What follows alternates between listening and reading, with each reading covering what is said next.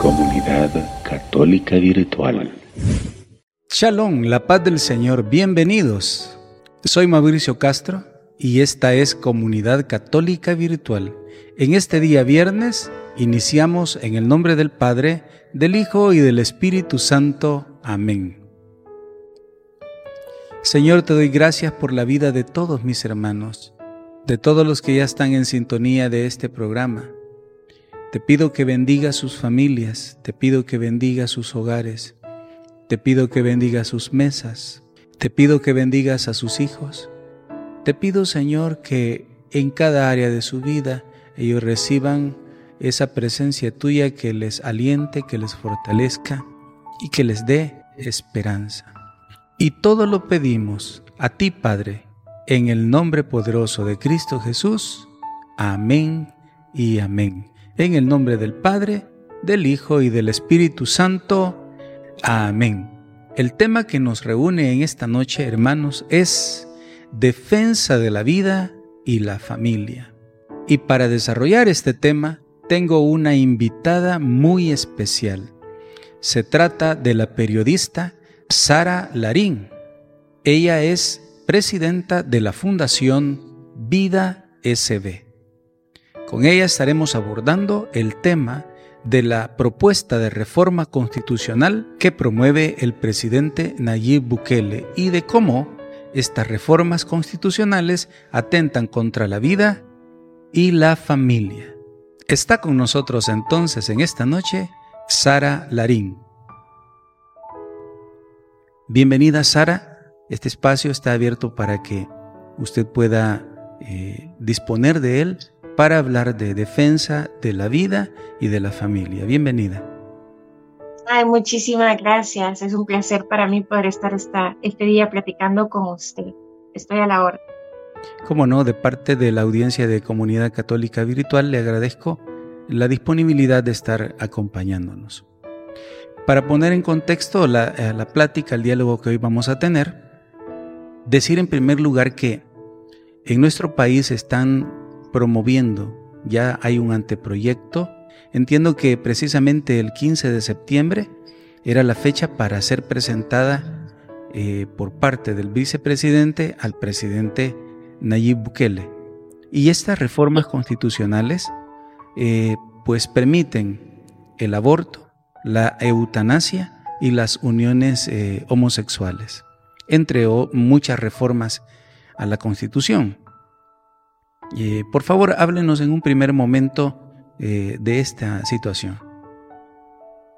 Sí, bueno, ayer que fue la celebración de los 200 años de independencia, el bicentenario, se hizo un acto protocolario dentro de Casa Presidencial con presencia de militares y Luego el vicepresidente hizo entrega de esta propuesta de reforma a la Constitución oficialmente al presidente Nayib Bukele junto con el equipo de abogados que él eh, pues convocó para hacer esa eh, redacción y le acompañó también su hija que es abiertamente una activista del lobby del aborto y del lobby LGBT estaban todos muy contentos de presentar esta propuesta y nosotros ya la revisamos. Fue, es la, exactamente la misma que está arriba del sitio web de Casa Presidencial, donde además de hacer cambios profundos a nuestro sistema político y además de hacer toda una reforma completa de nuestra constitución, eh, pues incluye temas que para los salvadoreños son completamente inaceptables, como el aborto, la eutanasia, la ideología de género, la persecución religiosa. Y pues estamos preocupados como sociedad civil. Nosotros nos pronunciamos esta semana en contra de esa reforma. Lo hicimos desde diferentes puntos de vista, desde la Iglesia Evangélica, desde la Iglesia Católica y desde las ONGs, organizaciones y fundaciones que se dedican durante muchísimos años en nuestro país a la protección de los niños, a la transmisión de valores a través de la educación, organizaciones que se dedican a la prevención del abuso y a cuidar a las familias en vulnerabilidad, aquellas que sufren de violencia intrafamiliar o que sufren de violencia estructural y tienen que trasladarse hacia otros países, se les da contención. Eh, bueno, son organizaciones de muchísimo prestigio, iglesias también que trabajan en esos proyectos y tienen una trayectoria de más de iglesias que hasta tienen 125 años de trabajar en nuestro país en asuntos de prevención de violencia para jóvenes. Y estas organizaciones, que somos las que custodiamos la reserva moral de nuestro país, nos hemos pronunciado en conjunto, más de 94, a solicitarle al presidente y a los diputados que por favor rechacen esa propuesta de reformas presentadas por el vicepresidente. ¿Cómo no? Y nosotros también como comunidad católica virtual nos hemos sumado a, esta petición para que esas reformas eh, no procedan, no sean aprobadas. Yo quiero que veamos un poquito del documento que se presentó precisamente esta petición al presidente de la República. Y quiero pues este vamos a intentar mostrarlo en este momento ese documento para que eh, toda la audiencia pueda tener una idea clara. Y dice, petición al señor presidente Nayib Bukele ante la propuesta de las reformas a la Constitución de la República. Señor presidente, usted ha expresado públicamente su postura a favor de la vida humana. Desde su concepción misma, misma que apoyó al poner en vigencia la ley Nacer con Cariño, en la que reconoce la importancia de la protección de la persona por nacer. Y luego viene una serie de numerales, ¿verdad? Que son los que ahora vamos a intentar abordar uno por uno para que a nuestra audiencia le quede claro lo que ya está sucediendo en nuestro país. Hacer el comentario que nosotros como sociedad salvadoreña veíamos muy lejos eh, la posibilidad de que se aprobara el aborto en nuestro país. Hago este comentario porque somos una sociedad eh, que amamos la vida, somos una sociedad cristiana en sus diversas expresiones y por lo tanto jamás se nos cruzó por la mente que nuestro pueblo quiera mm, el aborto, por ejemplo. Mm. Pero yo hago este comentario justamente porque las reformas a la Constitución me parece que están a propósito hechas de tal manera 215 reformas de 274 artículos de la Constitución. Correcto. Imagínense, de, de 274 son 215. Partir de esto para mencionar que me parece que hay una decidida mala intención. Al hacer tantas reformas a la Constitución, porque esas reformas traen eh, pues eh, consecuencias en lo económico, en lo, social, en lo político, pero también en lo que hoy nos interesa en, esta entrevista, que es la defensa de la vida y de la familia. Entonces creo que hacer tantas reformas divide una sociedad, porque cada sector, obviamente que se siente afectado por esto, va a, intentar que esas reformas no se den. Pero como son tantas reformas y tantos sectores afectados, la defensa de la vida puede quedar relegada, pero que la voz que se levante en este momento pueda quedar como difusa en una sociedad que ve muchos cambios que vienen. Entonces el primer, el primer comentario de mi parte es este, antes de que entremos de lleno a cada uno de los aspectos. Me parece sumamente este, lesivo a, las, a los intereses de nuestro país que se den tantas reformas de una sola vez. A mí también me parece lo mismo.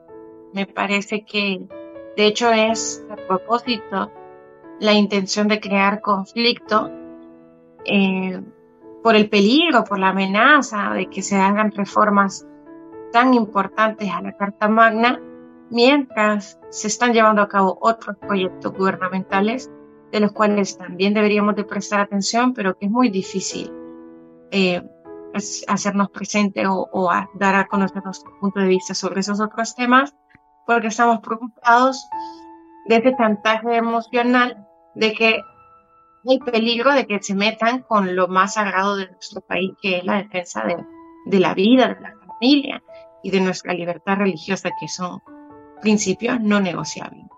Correcto.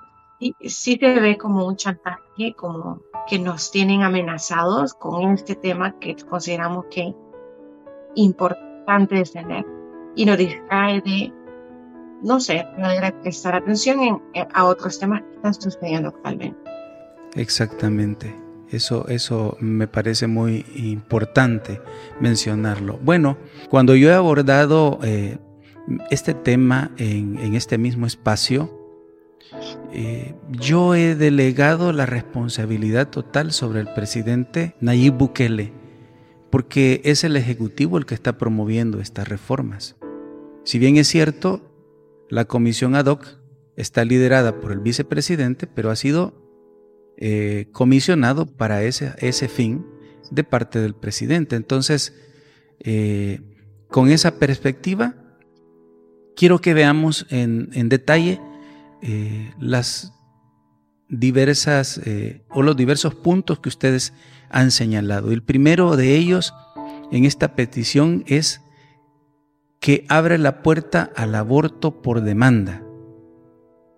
Y tengo ahí el artículo primero, el inciso segundo, donde vemos precisamente esta situación. Y voy a leerlo. Asimismo reconoce como persona humana a todo ser humano en general. Quiero que pongamos la atención en esto porque es lo que ustedes señalan. A todo ser humano en general desde el instante de la concepción. Quiero que me comente eso, por favor, Sara. ¿Dónde está el peligro de decir que a todo ser humano en general? ¿Cuál es el peligro? Bueno, eh, como nuestra constitución actual no incluye el término en general, sino que dice que todo ser humano desde ese momento tiene derecho a la vida eh, y se le reconoce su derecho a la vida al añadirle el término en general, está siendo una excepción. Está diciendo que en lo general, en lo regular, se va a reconocer este derecho a la vida del no nacido pero que en lo irregular, es decir, en la excepción, en las circunstancias particulares, ese derecho no va a ser reconocido. Eh, no hay necesidad de añadirle el general, pero lo meten porque después el párrafo añade otra frase en la que habla sobre la colisión de derechos entre la vida del bebé y la vida de la madre. Por eso es que el vicepresidente y los abogados han añadido en medio de ese reconocimiento el término en general, para dejar claro que no es un derecho absoluto el reconocimiento de persona de ese ser humano, sino que cuando convenga prácticamente. Eh, es muy peligroso meterle en general.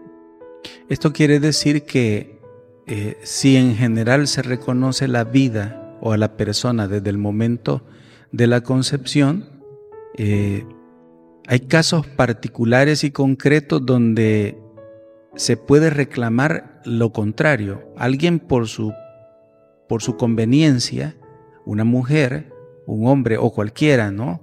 Puede, por su conveniencia, reclamar que esa vida no es una persona, aunque esté en el vientre de su madre. Eso es lo que yo entiendo de la lectura, ¿verdad? Y luego, eh, porque estoy mostrando en este momento eh, el texto, dice que es desde el instante de la concepción y se reconoce a su vez el derecho a la vida tanto del no nacido como de la gestante. Y voy a señalar también esta palabra gestante, porque la constitución actual no dice gestante, ¿verdad? No usa esa frase. ¿Y a qué ¿Cuál es el peligro o cuál es la intención de usar la palabra gestante como para eh, introducirla en esta reforma constitucional, Sara? Sí, eh, luego lo que continúa en el párrafo es que se reconoce a su vez el derecho a la vida tanto del no nacido como de la gestante. Ese párrafo es redundante porque ya te está diciendo que todo ser humano es persona, pero lo añaden con el propósito exclusivo de poder introducir el término gestante. Esto para responder a las exigencias del lobby LGBT para aquellas mujeres que se perciben a sí mismas como hombres, pero que tienen la capacidad biológica de gestar. Entonces no quieren ser llamadas madres, no quieren ser llamadas mujeres, sino que eh, utilizan el término gestante o cuerpo gestante para eh, borrar esa diferencia entre el hombre y la mujer. Sabemos que la maternidad es esa diferencia más radical entre un hombre y una mujer, ¿verdad? Un hombre no puede gestar a un bebé, no puede lactar, no tiene esa capacidad de recibir, a de, poder tener a un ser humano dentro de sí, de poder parirlo. Entonces, como estas mujeres se creen hombres, la, hablar de maternidad es evidenciar de que son mujeres y por lo tanto el vicepresidente junto con su equipo tienen que buscar una forma de introducir este término para poder responder a estos intereses del lobby. Y es un término eh, radicalmente ideológico eh, que va que tiene como propósito instalar una nueva antropología para decirnos aquí ya no vamos a reconocer a mamá ni a papá, ya no, ya no va a estar ese concepto de familia natural, sino que una vez se introduzca este término en la Constitución, las leyes secundarias van a tener que adaptarse a este nuevo lenguaje, así como ha pasado en otros países. Por ejemplo, en Reino Unido, las mujeres que tienen que, que van a parir, ya cuando sus niños van a ser inscritos, van a ser reconocidos legalmente, ya no ponen mamá y papá, sino que ponen progenitor 1, progenitor 2, con tal de borrar esa vinculación afectiva entre la mamá y el hijo. Y además, aparte del tema de la ideología de género, añadir el término gestante ayuda a la aceptación del aborto, porque deshumaniza al bebé en gestación, deshumaniza el vínculo madre e hijo. Nuestro código penal, bueno, y, la mayoría de los códigos penales del mundo, tipifican el homicidio de un de un pariente o el homicidio de una madre a su hijo o viceversa como un homicidio agravado precisamente por la vinculación que tienen. Pero una vez tú estás hablando de un cuerpo gestante y no de una madre, y luego le añades el, el, otro párrafo con la colisión de derechos, lo que estoy tratando de hacer es que el abogado o el juez que interprete esa ley considere que no va a ser un homicidio agravado la práctica de un aborto nuestras leyes secundarias se van a tener que adaptar porque ya va a ser un, eh, vamos a tener que responder a esa carta magna que es la ley primaria que debe regir a todo nuestro país. Entonces, cuando te inscriba a un niño recién nacido, eh, cuando se les ponga su nombre y se le pongan quiénes son sus padres, ya no va a decir mamá o papá, o padre o madre, va a decir progenitor 1, progenitor 2, gestante, eh, adoptante, tutor de tal modo que también se elimina, se dibuja esa relación afectiva entre el papá y el hijo.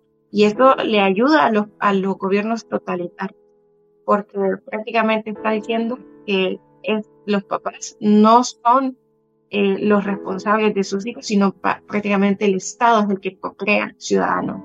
Eso es lo que están diciendo. Es una nueva antropología, es un concepto ideológico. Cualquiera diría, Sara, pero no hay ningún problema con reconocer que las mujeres son gestantes porque todo el mundo sabe que solo ellas pueden gestar. Pues aparentemente, mm, para esta ideología, para estos lobbies no es así. Vemos, por ejemplo, artistas que se hacen pasar del otro género, que dicen que están gestando, pero son hombres, y lo hacen con el propósito de confundir a, la niñez y irlos adoctrinando con esta ideología. Y lo otro es que el otro propósito es facilitar la aceptación del aborto. A una feminista le conviene que se refiera como cuerpo gestante para eh, permitirle a ella practicar el aborto y que éste no sea punible. Eh, como había dicho anteriormente en otras entrevistas, nuestro código penal y la mayoría de códigos penales del mundo tipifican el homicidio de un pariente como un homicidio agravado. Es decir, si una madre mata a su hijo, o si tu hijo mata a su madre, o un esposo a su esposa, ese homicidio es agravado precisamente por el vínculo entre la víctima y el victimario. Entonces, cuando la Constitución introduce el término gestante y dibuja la relación madre e hijo, lo que está diciendo es que no es tan grave la posibilidad del aborto, no es tan grave el que la madre disponga de la vida de su hijo, porque ya no es madre, sino que ya es gestante, es como eh, una cosa bien abstracta, siento yo.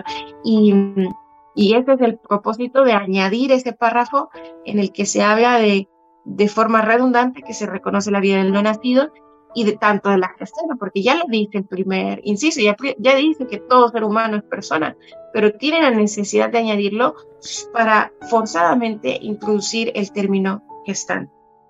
Y usted acaba de decir una palabra que me hace pensar en, en la maldad que tiene introducir estas reformas. Usted acaba de mencionar que esto es un poco difícil o bastante difícil eh, comprenderlo porque es, eh, es un lenguaje que tiene la intención de engañar. Es decir, la constitución debería prohibir el aborto. Y así lo es en este momento. La constitución actual de nuestro país, según la constitución, es imposible que haya una ley del aborto. Ahorita solamente tienen iniciativa de ley los diputados, el presidente de sus ministros, y eso tiene un propósito porque nuestra democracia es representativa.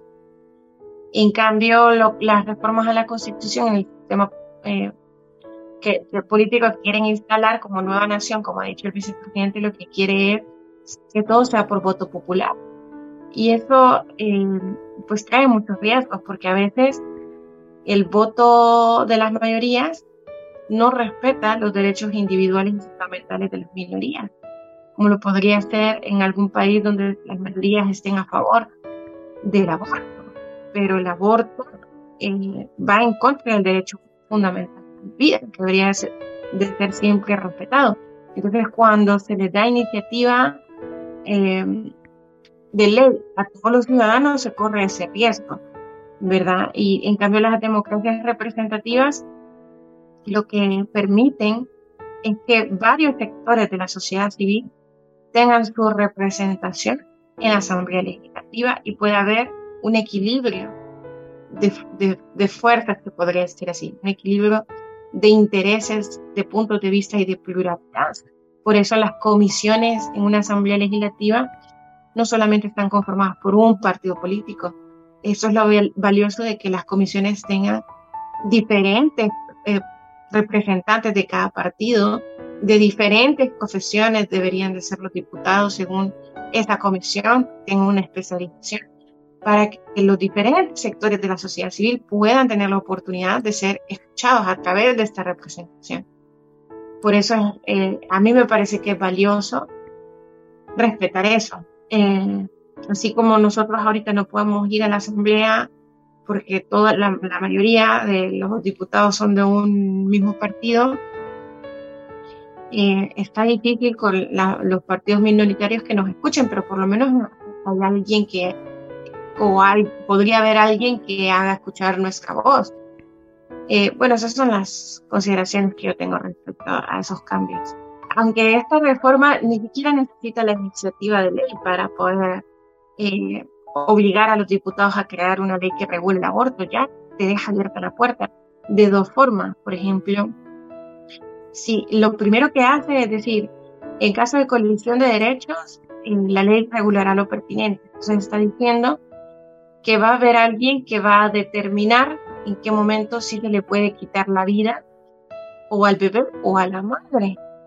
Eh, obviamente que el vicepresidente se refiere específicamente a quitarle la al bebé porque lo dijo cuando lo entrevistaron en los medios de comunicación.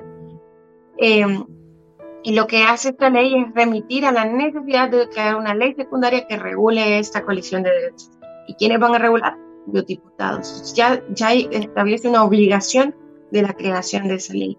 Y mientras no se cree esa ley, si estuviese aprobada esta reforma, porque podría pasar eso, aprueban la reforma constitucional en combo, sin estudiarla, sin hacerle el análisis técnico que requiere, y, pueden pasar varios años sin que hagan una ley secundaria que permita el aborto por causales, por cualquier motivo.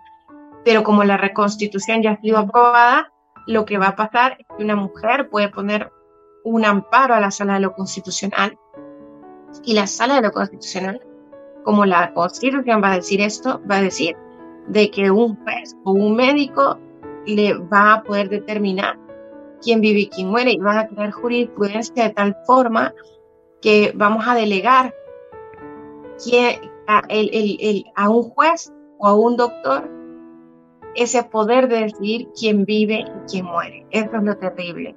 Entonces van a haber casos bandera, como el caso de aquí, como los casos que siempre instrumentalizan los grupos pro aborto eh, para conmocionar a la población, para sensibilizarla, a tal punto que van a acabar con prácticamente con todo reconocimiento al derecho a la vida del no nacido, porque van a meter tantos recursos de amparo, tantos eh, recursos de constitucionalidad y van a dejar tanta jurisprudencia abierta a la interpretación de todo lo, cualquier tipo de juez que pueda pasar por la, por, la sala de lo constitucional, que van a ir dibujando.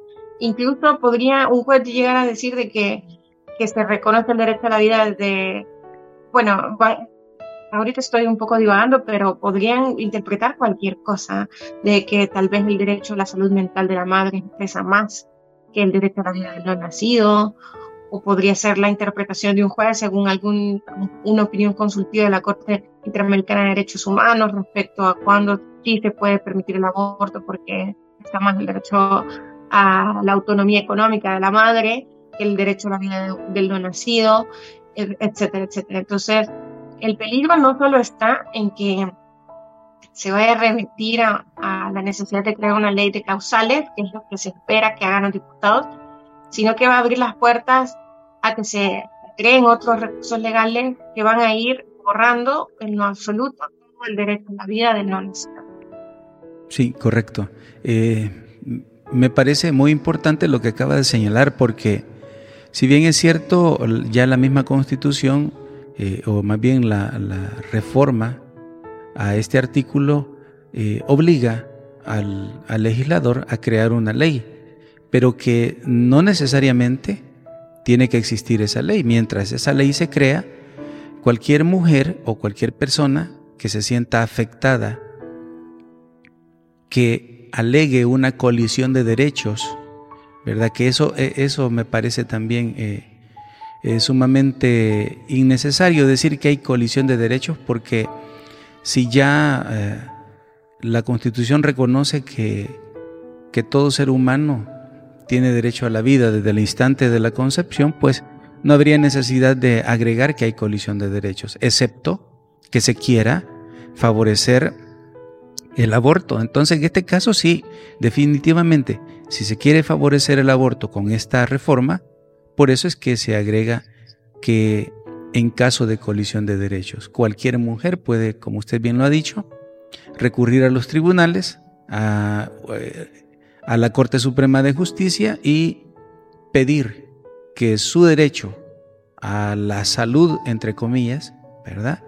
sea más importante que la vida del que lleva en su vientre. Así es que me parece eso muy importante. Sé que nos hemos tomado bastante tiempo eh, solamente en este aspecto, pero a mí me gustaría que usted repitiera lo que acaba de decir al principio de la entrevista porque esto es importante que lo sepa todo el pueblo salvadoreño. La hija del vicepresidente. Eh, a mí me parece completamente inaceptable que se diseñe una constitución a gusto de los intereses de los familiares de los funcionarios de gobierno. Eso es completamente inaceptable porque prácticamente se está eh, cambiando toda la base de una sociedad en función del capricho y el interés de, un pariente de un funcionario público. No, no, para eso no son las leyes, para eso no es el cargo.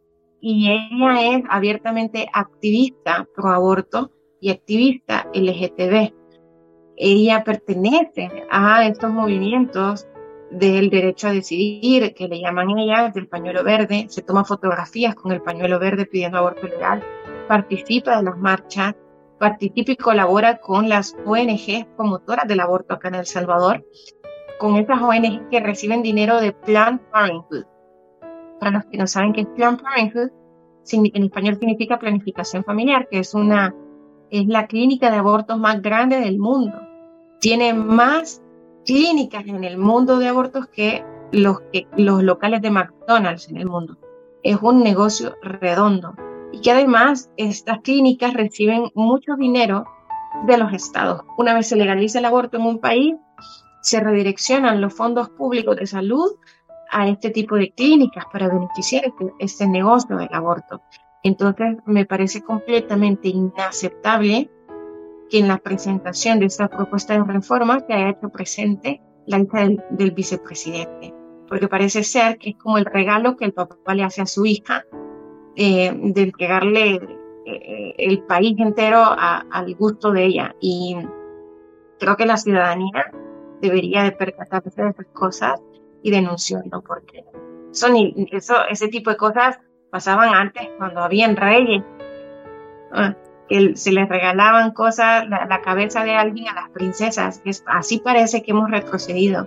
Y irónicamente, el vicepresidente pone un tuit el día de ayer en la noche, tipo 12 de la noche, puso un tuit diciendo de que, que a pesar de las fuerzas retrógradas y de las opiniones disidentes, él iba a presentar esa ley.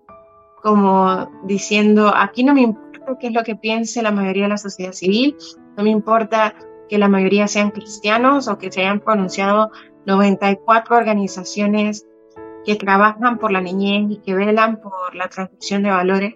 No importa nada de eso, yo voy a entregar esta, esta reforma.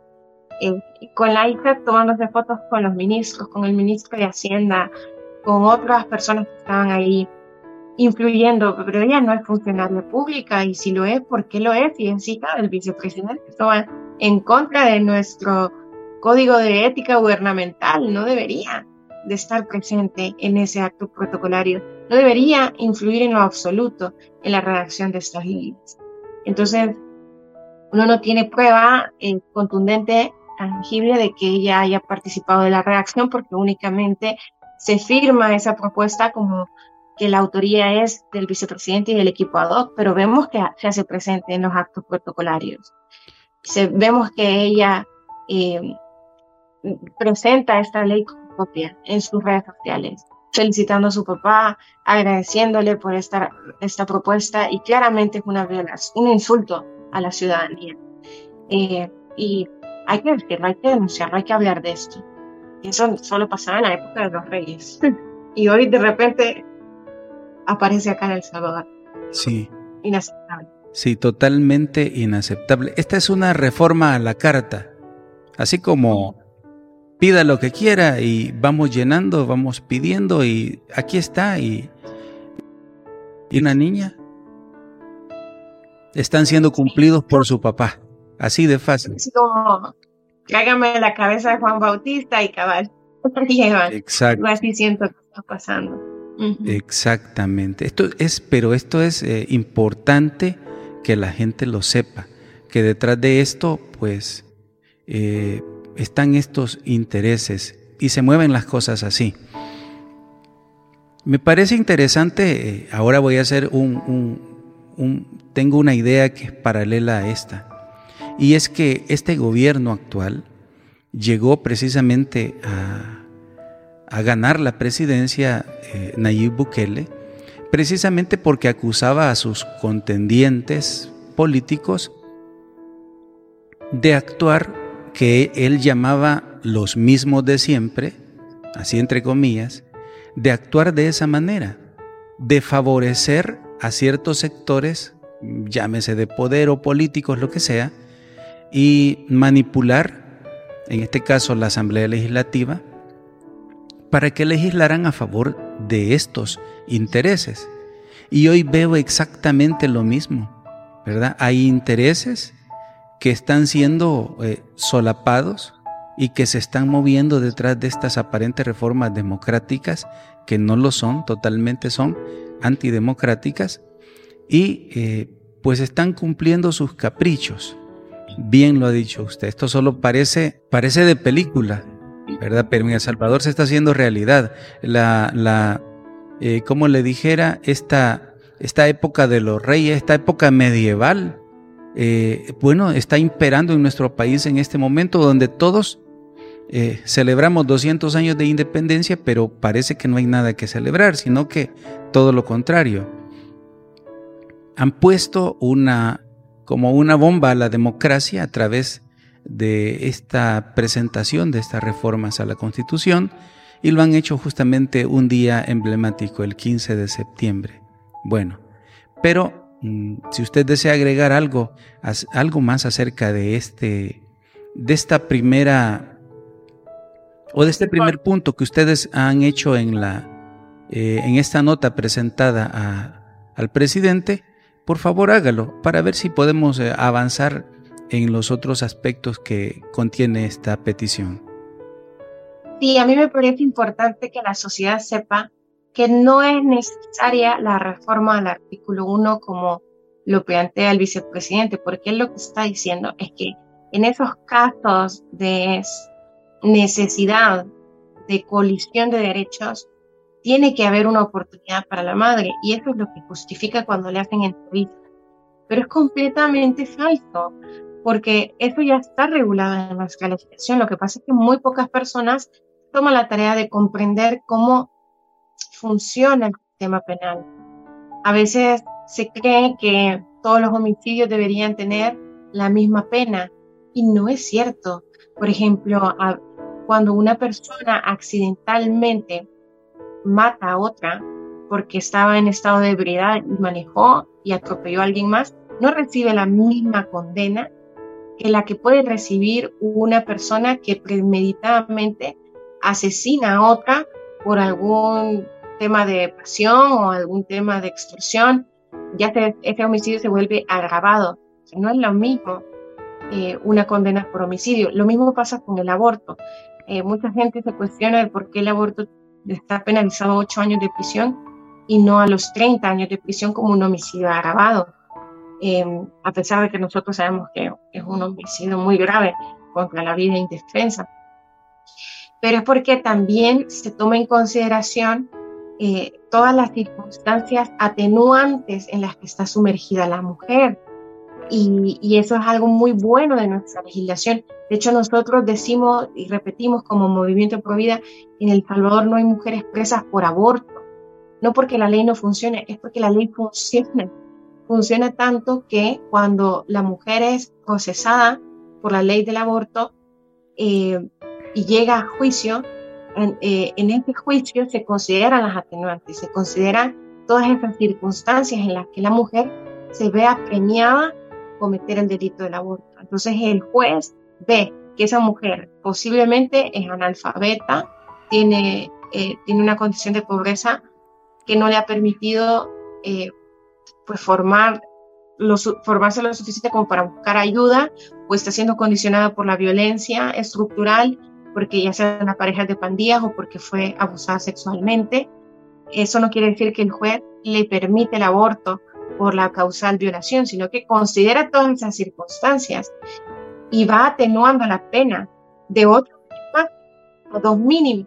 Y a veces, cuando la mujer eh, confiesa el delito, bueno, en todos los delitos, independientemente si es homicidio o cualquier otro delito, cuando el, el culpable confiesa el delito, negocian con los fiscales y negocian con el juez de que la condena sea más leve, de tal forma que no se le ponga la condena máxima. Pasa lo mismo con el aborto. A la mujer, por lo general, se le condena a la pena mínima de dos años de prisión. Y una pena mínima de dos años de prisión es excarcelable. Cuando digo excarcelable es que el abogado defensor puede pedir que esa condena se le sustituya por otra que no implique eh, cumplir la cárcel, sino puede ser trabajo de utilidad pública, arresto domiciliar, eh, ir permanentemente durante más años a el psiquiatra, de tal forma que así se va haciendo justicia, no porque no se reconozca o porque se permite el aborto, todo lo contrario, se condena el aborto, no se permite que se le quite la vida a un niño sin que hayan consecuencias legales, pero también se consideran esas circunstancias para la mujer. Entonces, en este tema de la colisión de derechos, ya está regulado en el artículo 27, inciso 3 e inciso 6 del Código Penal.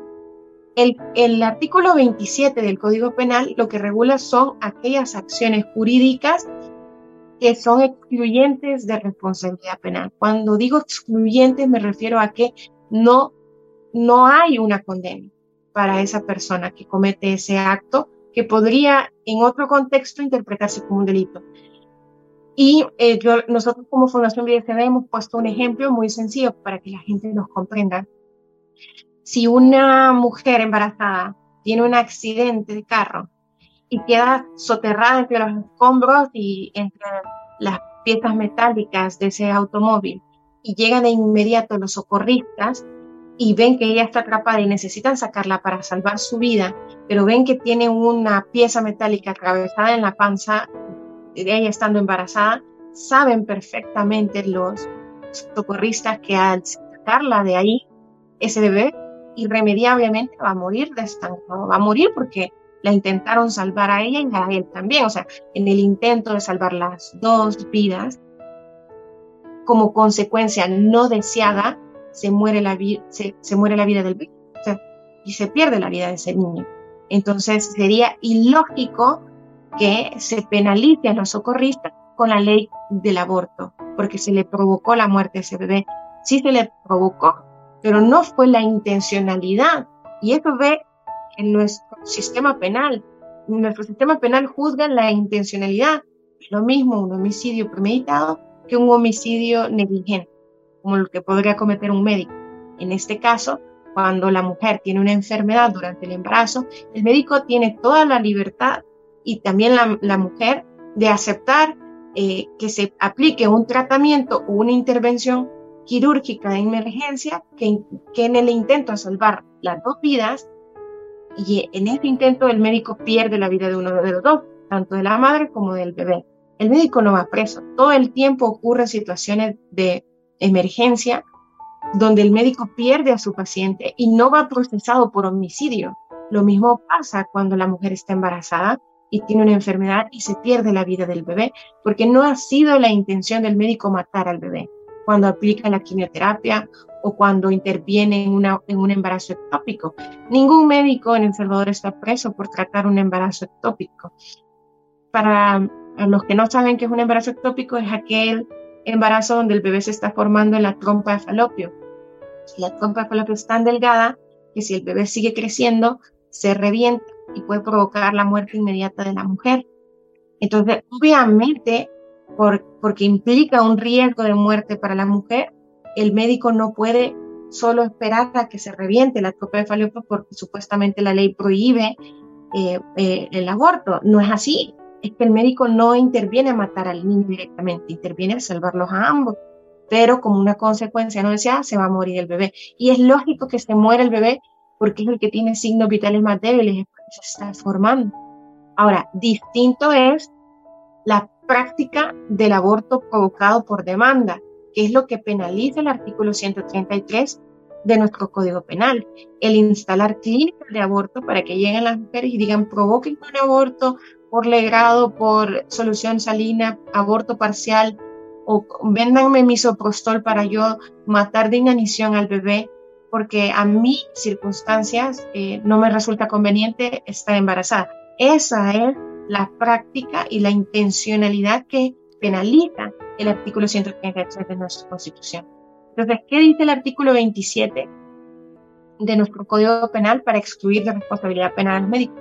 Dice que cuando hay dos bienes jurídicos de igual valor, es decir, el bien jurídico madre, el bien jurídico bebé, de igual valor porque los dos tienen el mismo derecho a la vida, y te interviene en una situación de emergencia para salvarlos a ambos, pero como consecuencia no deseada se le provoca la muerte al otro, no hay responsabilidad penal.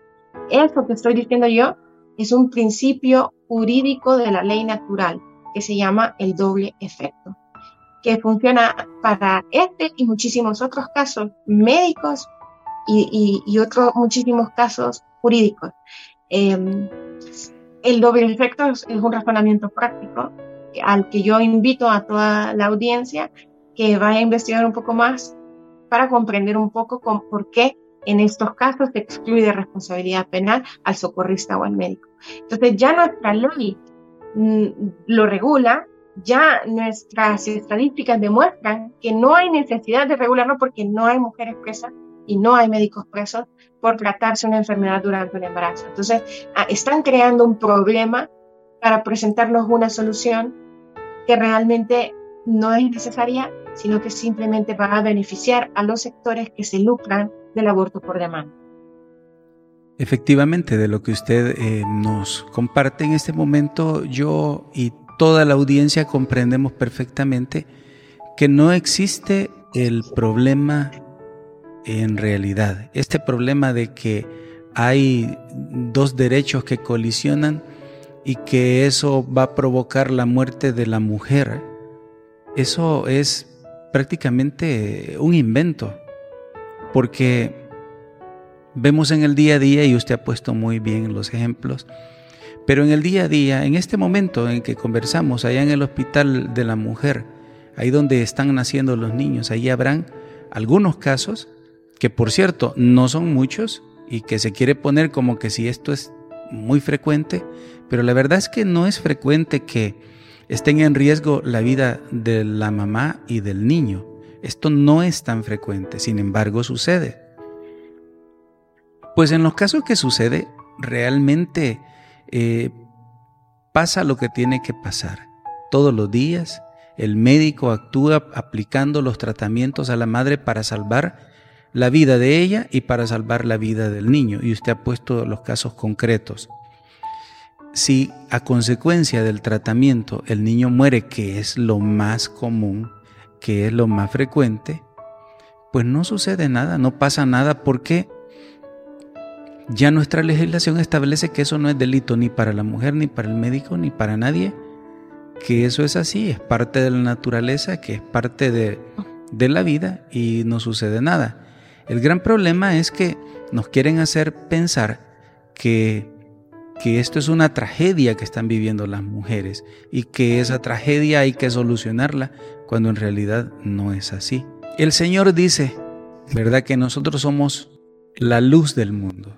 Pero si los cristianos, los católicos, nos quedamos callados, nos quedamos como como dicen los políticos actuales, nos mandan a que nos quedemos adentro de las iglesias y nosotros bien mandaditos nos quedamos adentro del templo y no decimos nada, entonces nos convertimos en cómplices.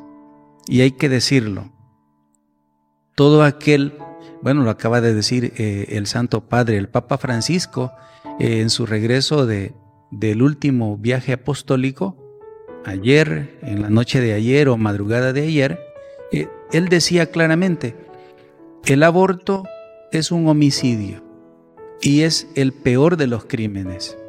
Entonces hay que decirle a todos estos políticos que tienen en mente eh, aprobar el aborto, hay que decirles claramente que se están convirtiendo en homicidas, que se están convirtiendo en criminales. Hay que verles a la cara y hay que decírselos, porque si no lo hacemos nosotros, insisto, nos convertimos también en cómplices. Y no van a ser solo ellos los criminales, sino nosotros también. Entonces, a partir de esta idea, yo quiero que usted invite a toda la sociedad salvadoreña, no importa que sean católicos o de otras denominaciones cristianas. Hay una actividad importante en donde la sociedad tiene que unirse para manifestar su inconformidad y su desacuerdo precisamente con todas estas reformas en contra de la vida y de la familia. Cuéntenos de esa actividad, por favor, para que se unan más personas y puedan apoyar a favor de la vida. Sí, bueno, son dos cosas. Primero, estamos portando este pañuelo que se llama Salvemos a la Familia. Es una iniciativa de muchas iglesias cristianas, pero que lo hemos adoptado como movimiento por vida, porque sabemos que en Argentina se creó el pañuelo celeste de Salvemos a la Utopía. Considerando que no queremos que se vea partidario, decidimos usar el, el azul y blanco de la bandera de El Salvador y a la familia entera, porque él no ha sido va incluido en eso y además porque las reformas amenazan a toda la familia. Entonces, este pañuelo lo pueden adquirir eh, a través de, la, eh, de los liceos cristianos Juan Bueno y también está en un restaurante que se llama Seeds, que es una, un coffee, una cafetería que está ahí por Antiguo Jujatlán, se llama Seeds de semilla en inglés. Entonces, lo primero es que ayuden con tener este pañuelo porque así no vamos a hacer sentir que la mayoría de los salvadoreños somos pro Luego, la actividad que tenemos programada es para una caravana marcha, es un, un híbrido entre una caravana de carros y una marcha. ¿Por qué decidimos hacer caravana? Por el tema de la pandemia, ¿verdad? Vamos a tenerla el 2 de octubre, que es un día después del Día del Niño, sábado, vamos a concentrarnos en el Monumento de la Paz, que es el que está ahí frente a San Marcos, en la carretera Comalapa, kilómetro 8. Y nos vamos a mover de ahí hasta la Plaza del Divino Salvador del Mundo, que van a haber dos rutas de abajo y también una que va a pasar por frente a, a Casa Presidencial. Em, el propósito de esta caravana es decir que El Salvador está orgullosamente provida de su constitución actual y que queremos que se mantenga nuestra constitución actual en los artículos que amenazan la vida la familia y la libertad religiosa. Pero realmente eh, yo personalmente, como representante de Fundación Vida CB, les digo, hay que rechazar la, la reforma completa porque hay otras amenazas a nuestro país de las cuales yo no soy experta, pero que considero que toda la reforma debería rechazarse por completo. Eh, porque no es la forma legal de hacer una constituyente, simplemente está mal. Entonces, vamos a pronunciarnos en contra de estas reformas, pero más allá de hacer una protesta, es una convocatoria para la defensa de los principios que nos unen como salvadoreños, que es la defensa de la patria, la defensa de la vida, la defensa de la familia y de la libertad religiosa. Eh, eh, concretamente nos estamos oponiendo a la reforma del artículo 1, del artículo 2, del artículo 3, del artículo 25, artículo 26, artículo 32, 33, 57, 58 y 65. Si quieren, yo me pongo a disposición para seguir compartiendo la opinión respecto a los otros artículos, que se ha hablado muy poco, porque solo la, reforma al artículo 1 da mucho que hablar, pero les repito que vamos a estar preparándonos para que todo mundo que esté interesado en la defensa de estos principios asista a la caravana del 2 de octubre a las 2 de la tarde en el Monumento de la Paz. La idea es que decoren su carro, que le pongan mensajes a favor de la vida, el que podamos decir las mujeres no somos menstruantes, no somos cuerpos gestantes, somos mujeres, somos madres, y es que lo son, yo no soy, pero me encantaría eh, que esto, que no todo tipo de vinculación afectiva es familia, el matrimonio entre un hombre y una mujer es, es la familia natural y que merece protección, bueno, todo lo que ustedes consideren que es legítimo es defender, eh, porque lo consideran sagrado, pues decorar el carro con globos, llevar a la familia. Si ustedes tienen temor por la pandemia, pues están, en su propio carro. Eh, vamos a poner música eh, a través de camiones para que se vaya animando la cosa. Y además vamos a concentrarnos después en la Plaza del Salvador del Divino Salvador del Mundo para eh, pues tomarnos fotografías y publicarlas en las redes sociales. Ustedes lo pueden hacer desde ya, de aquí a la caravana, ayudar a convocar, subiéndose de su pañuelo azul o celeste, como ustedes quieran, y, y, un video explicando el por qué se oponen a estas reformas, pero se tiene que sentir la opinión de los salvadoreños, de que estamos en contra de esto. Y, y que se vean en cifras, no solamente que se vean las 21.000 firmas que fuimos a presentar de Citizen Go a la Asamblea Legislativa, los ocho partidos políticos o las 94 organizaciones que conforman a cientos de ciudadanos eh, eh, a través de este pronunciamiento y esta petición que se hizo al presidente de la República y a los diputados, sino que se haga sentir la cifra de que la, la mayoría de salvadoreños somos pro vida a través de esta convocatoria masiva. Cada quien puede aportar.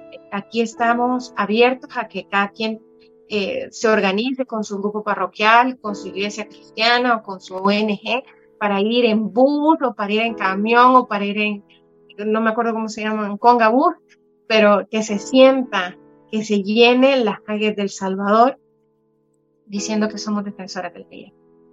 Sí, es muy importante este próximo 2 de octubre entonces eh, hacerse presente para dar ese apoyo a la vida en El Salvador. Y es bueno decir que esto es eh, organizado por el movimiento Pro Vida en El Salvador, que detrás de esto no hay partidos políticos, que no hay ninguna otra organización, sino el, movimiento Pro Vida de El Salvador y que con confianza podemos unirnos. Eh, ahí están invitados las eh, denominaciones cristianas diversas. Se está convocada toda la sociedad. Entonces la cita es a las 2 de la tarde eh, en este punto de encuentro y de ahí parte la caravana. Mm, otro detalle que sea importante conocer acerca de Fundación Vida SB, por favor, ¿cómo lo encontramos en, en las redes sociales? Sí, bueno, pueden buscar nuestro sitio web como vidasb.org y en la primera página le van a aparecer los enlaces para encontrarnos en YouTube, en TikTok, en Facebook, en Twitter, en Instagram. Y vamos a estar comunicando todo sobre la marcha a partir de ahora. Y eh, solamente quería recalcar una cosa que usted mencionó. Aquí no hay ningún partido político detrás. De hecho, nosotros no nos hemos cuidado muchísimo que no nos veamos como un grupo político opositor, abiertamente opositor al gobierno en el sentido eh, de que se nos vea como un punto de ataque por parte del gobierno.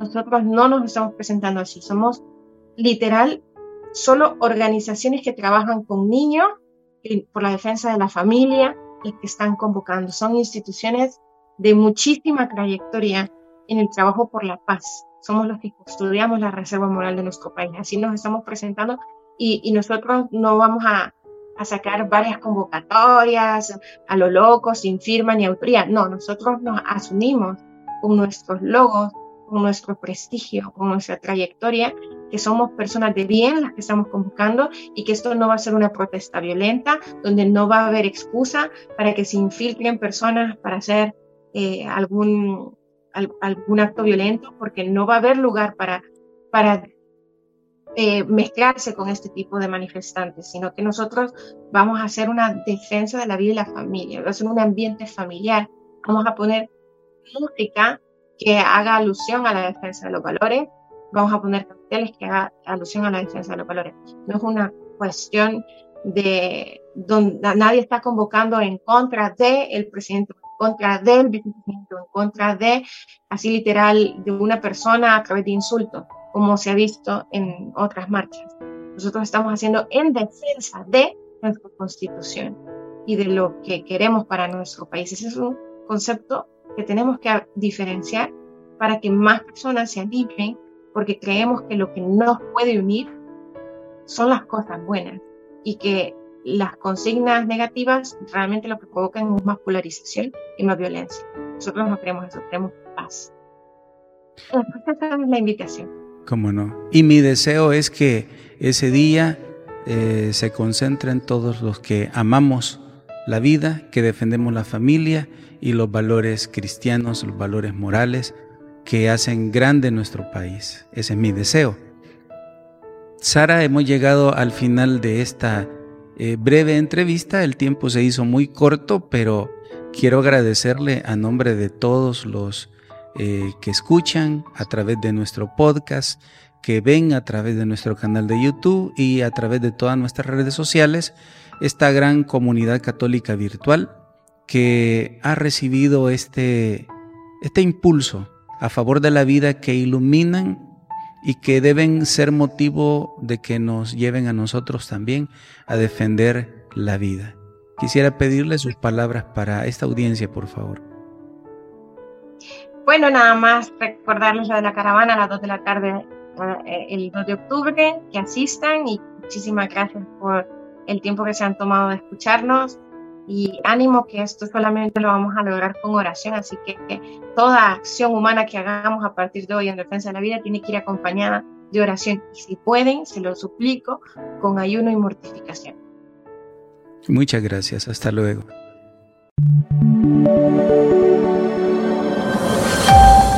Comunidad Católica Virtual. Beato Carlo Acutis ruega por nosotros.